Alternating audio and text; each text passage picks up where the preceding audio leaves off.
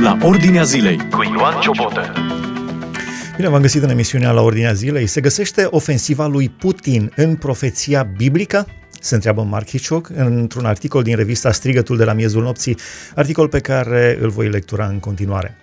Atacul distrugător al Rusiei asupra Ucrainei nu se regăsește în Biblie. Rusia zilelor de pe urmă însă da.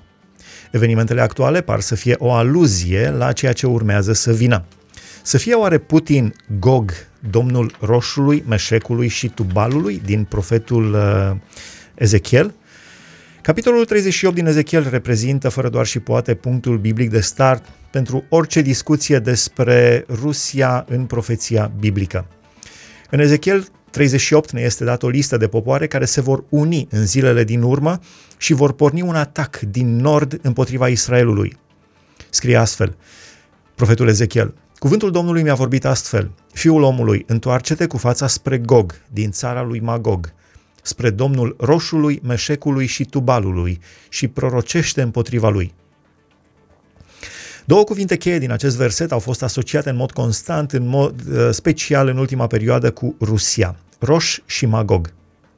Primul loc menționat în acest capitol din Ezechiel este Magog. În afară de profetul Ezechiel, numele Magog se mai regăsește în Biblie doar în Geneza, capitolul 10, și în 1 Cronici, capitolul 1, unde este prezentat ca un fiu al lui Iafet, unul dintre cei trei fii ai lui Noe, și în Apocalipsa, capitolul 20. Conform istoricului evreu Iosefus Flavius, vechii sciți locuiau în țara Magog. Șciții erau triburi nordice, nomade, necruțătoare, care trăiau pe teritoriul Asiei Centrale și al stepelor sudice ale Rusiei actuale. Astăzi, Magog include cinci foste republici sovietice, Kazakhstan, Kyrgyzstan, Uzbekistan, Turkmenistan și Tajikistan. Și Afganistanul, de asemenea, ar putea face parte din acest teritoriu. Aceste popoare sunt islamice și au o, po- o populație totală de peste 60 de milioane de locuitori. Mulți cred că vechiul Magog ar include și Rusia de astăzi. Nelson Study Bible spune despre Magog. De obicei, aceștia își aveau așezările în regiunea din apropierea Mării Negre sau a Mării Caspice. Magog este unul dintre fiii lui Iafet, ai cărui descendenți locuiau în țări din Spania până în Asia Mică și de la insulele Mării Mediterane până în sudul Rusiei. Charles Rai menționează Magog a fost identificat de Iosefus drept țara șciților, regiunea de la nordul și sudul Mării Negre și estul Mării Caspice, locuită astăzi de trei țări membre ale comunității statelor independente, Rusia, Ucraina și Kazahstan.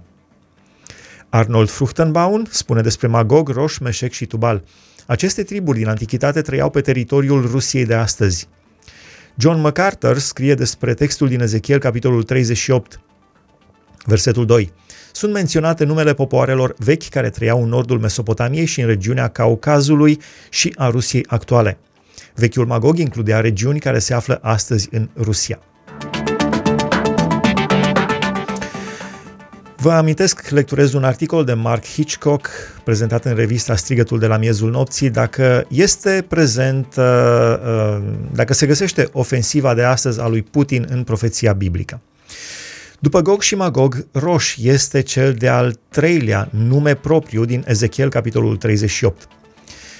În Ezechiel 38 și 39, aceste nume sunt menționate din nou. Pe baza unei anumite asemănări între Roș și Rusia, cele două au fost puse sub semnul egalității de către mulți. Această concepție a fost făcută bine cunoscută de nota din Ezechiel 38 din Biblia Scofield cu referințe. Aici se face referire în primul rând la puterile nordice europene conduse de Rusia. Cu toții sunt de acord cu aceasta. Referirea la Meșec și Tubal este un identificator clar. De asemenea, pare să fie o corelație, deoarece Roș, Meșec și Tubal sună asemănător și se pronunță ca Rusia, Moscova și Tobolsk. A face legătura între Roș, amintit în Ezechiel 38 și 39 și Rusia, doar fiindcă cele două cuvinte sună asemănător, nu este în niciun caz o metodă valabilă de interpretare, scrie Mark Hitchcock. Nu există nicio justificare pentru a egaliza un cuvânt vechi cu o așezare geografică actuală, numai pentru că cele două seamănă ca pronunție. Cu toate acestea, presupunerea că profetul Ezechiel s-a gândit la țara care astăzi se numește Rusia se bazează pe mult mai mult decât termeni care sună asemănător. Trei raționamente indică faptul că roș ar putea fi Rusia. Mai întâi, gramatica. Limbajul din capitolul 38 din Ezechiel sugerează că roș se identifică cu Rusia. În ebraică, cuvântul roș înseamnă cap sau vârf sau culme sau de prim rang.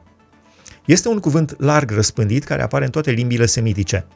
Numai în Vechiul Testament, acesta apare de peste 600 de ori.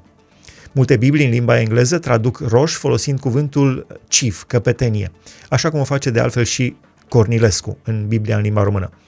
Și deci traduc în felul acesta nu prin substantivul propriu care desemnează un loc geografic. Unele versiuni ale Bibliei traduc astfel, uh, spre deosebire de altele care traduc roș ca substantiv propriu, indicând astfel spre un loc geografic. Acest lucru este valabil și pentru multe traduceri germane ale Sfintei Scripturi. Numărul punctelor de referință vorbește pentru roș ca substantiv propriu în Ezechiel 38 și 39. Pentru această perspectivă se aduc patru argumente principale.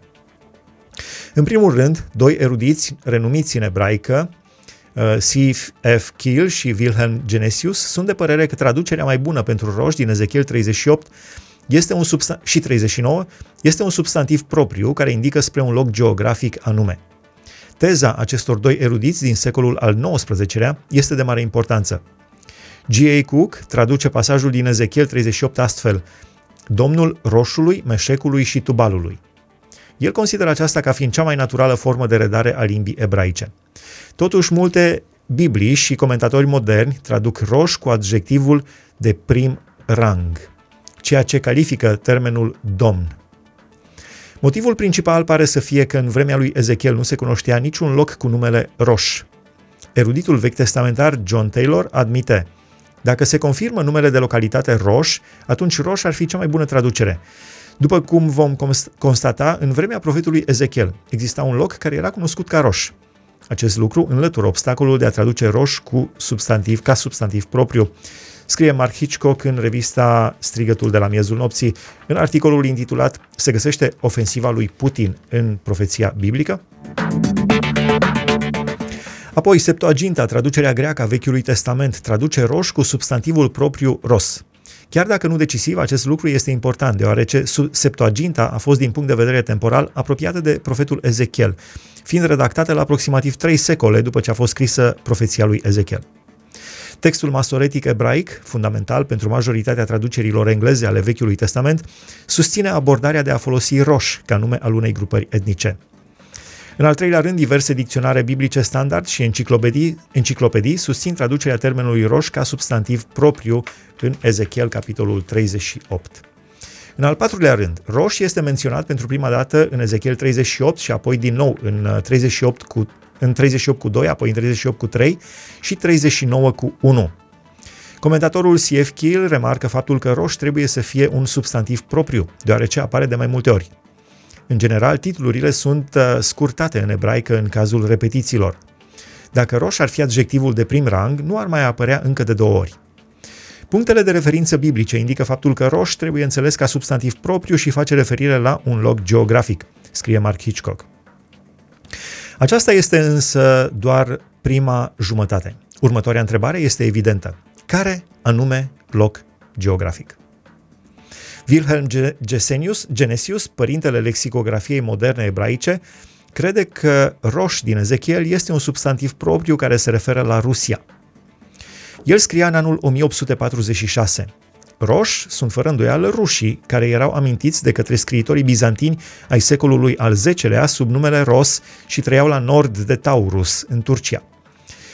Gesenius nu își bazează punctul de vedere pe evenimente actuale sau pe vreo tendință teologică, ci, după cum remarcă autorul Joel Rosenberg, ceea ce mi se pare atât de interesant la această părere este faptul că ea provine din anul 1846, cu mult înainte de Revoluția Comunistă sau de ridicarea ulterioară a Uniunii Sovietice la nivelul de superputere nucleară. Aceasta înseamnă că Gesenius nu a fost influențat de nicio situație politică sau economică din perioada sa pentru a ajunge la această concluzie. El a apelat doar la adevărul obiectiv al Scripturii, iar punctele de referință l-au îndreptat acum mai bine de 160 de ani spre Rusia. Scrie Mark Hitchcock în uh, revista Strigătul de la miezul nopții. Afirmațiile convingătoare ale erudiților biblici cu privire la gramatica și limbajul din Ezechiel 38 ne fac să înțelegem că roș trebuie luat ca substantiv propriu, ca nume al unei regiuni geografice specifice. Din aceste puncte de vedere, foarte probabil roș se referă la Rusia. Un alt argument, grupurile etnice. Unul dintre argumentele împotriva asocierii lui Roș cu Rusia este că nu a existat niciun popor vechi numit Roș. Există însă diferite referiri care indică spre un grup etnic din secolul al VI-lea înainte de Hristos, care a fost desemnat ca Raș, Reșu sau Ros și care trăia în sudul Rusiei actuale. Cu toate că acest cuvânt prezintă o varietate de forme și ortografieri, este clar că se face referire la același popor. Inscripțiile egiptene indică faptul că Roș exista deja în anul 2600 înainte de Hristos. Un loc numit Reșu, situat la nord de Egipt, este menționat în inscripțiile egiptene începând cu anul 1500 înainte de Hristos. Multe alte documente antice conțin toponimul Roș, în cel puțin 20 de cazuri. În vremea profetului Ezechiel, Roș era în mod evident un loc cunoscut. În secolul al VI-lea înainte de Hristos, când Ezechiel și-a scris profeția, mulți din poporul Roș trăiau în regiunea de la nordul Mării Moarte. După ce a demonstrat originea și istoria timpurie a poporului roș și apoi a trasat urma acestuia de-a lungul secolului, Clyde, Billing trage, Clyde Billington trage următoarea concluzie.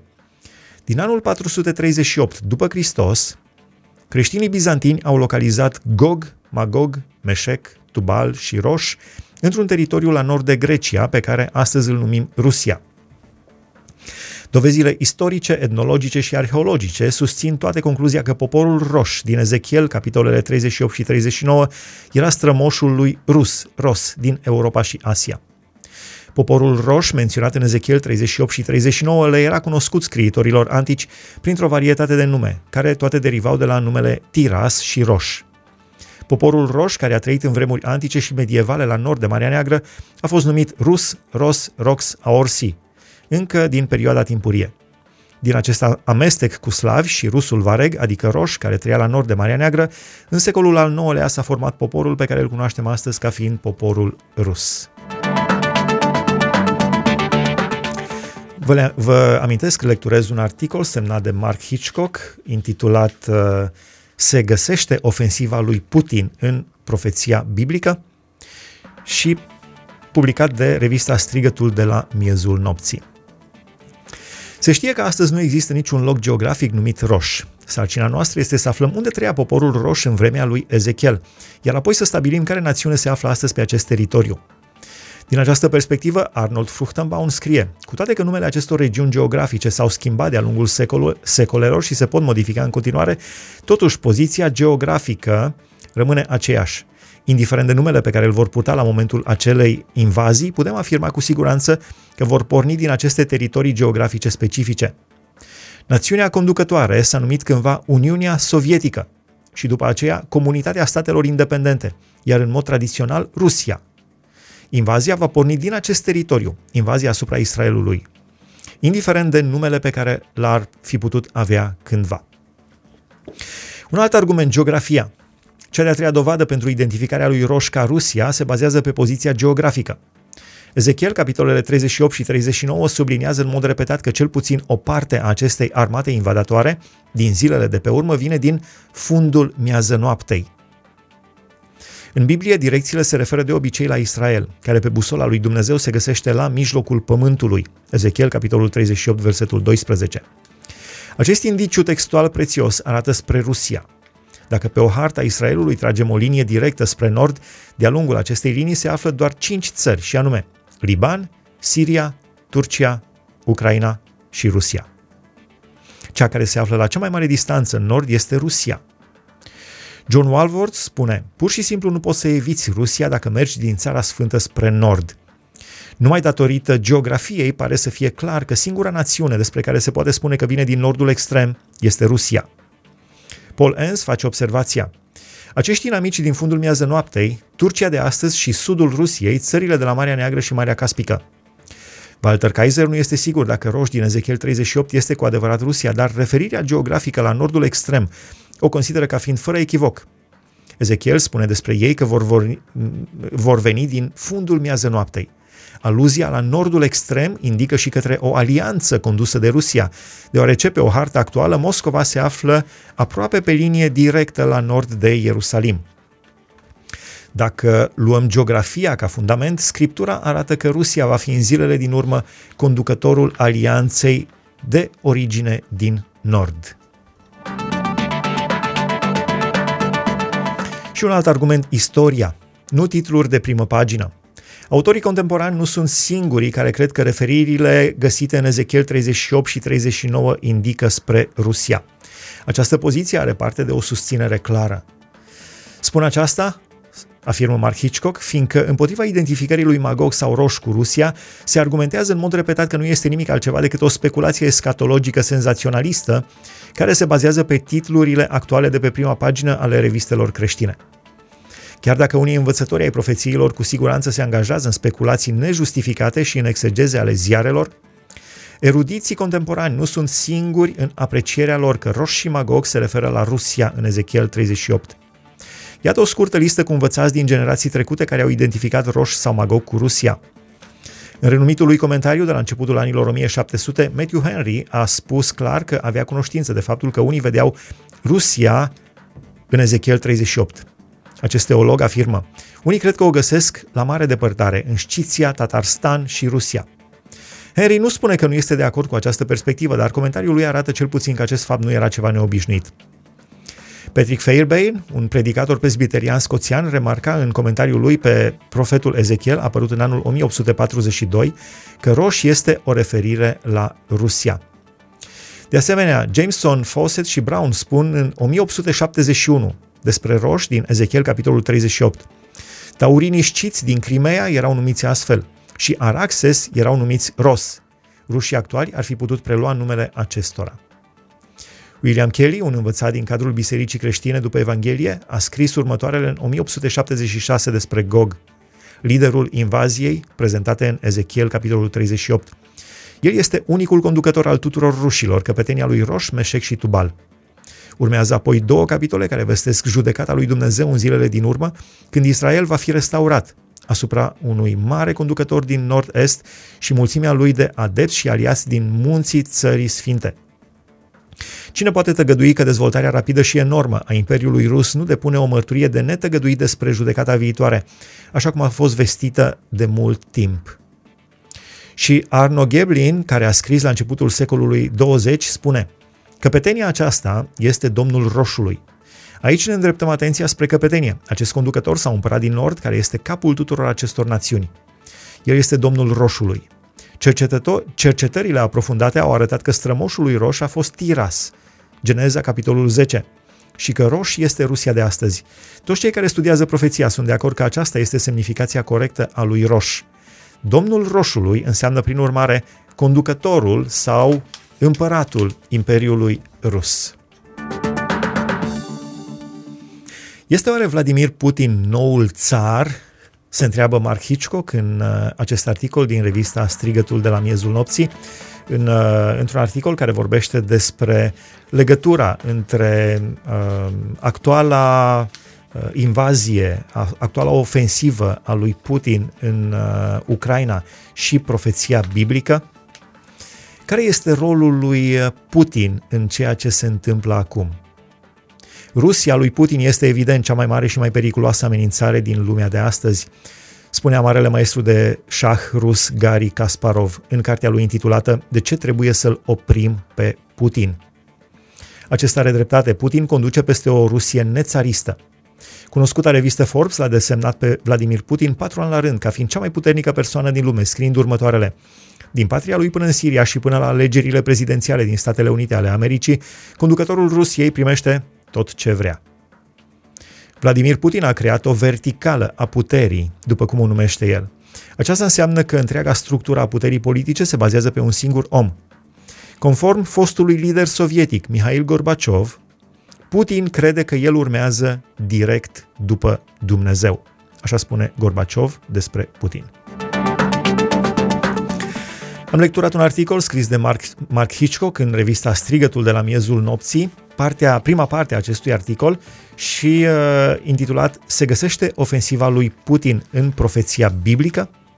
Cu ajutorul lui Dumnezeu o să continuăm uh, lectura acestui articol, să vedem care este rolul, uh, legătura între ceea ce se întâmplă acum, o posibilă legătură, este doar o părere a autorului, a lui Mark Hitchcock, uh, care ar putea fi o posibilă legătură între ceea ce se întâmplă, între ceea ce face Rusia în acest moment și ceea ce scrie Biblia despre invadarea Israelului uh, în războiul de la Armagedon de către o alianță de armate conduse de, un, uh, de cineva din uh, fundul miază noaptei, din nordul extrem și așa cum spuneam vis-a-vis de Ierusalim, de Israel, Rusia este fundul miază noaptei sau nordul extrem, geografic vorbind.